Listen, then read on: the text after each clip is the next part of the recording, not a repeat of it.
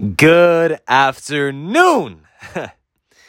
it's been a bit of time, I know. I do apologize, but we're going to get right back into it. Today's quote is from Olivia Benson, and it reads You're a fighter. Look at everything you've overcome. Do not give up now. Seriously, just take it as what it is. You've literally accomplished so much in your life and you don't even realize it. All the hurdles you've overcame, this is just a little road bump. You're going to make it through it. I'm believing in you, all your people that are loving you, all your boys, all your girlfriends, everybody. We're all rooting for you. Don't look at the little things. You'll get through it.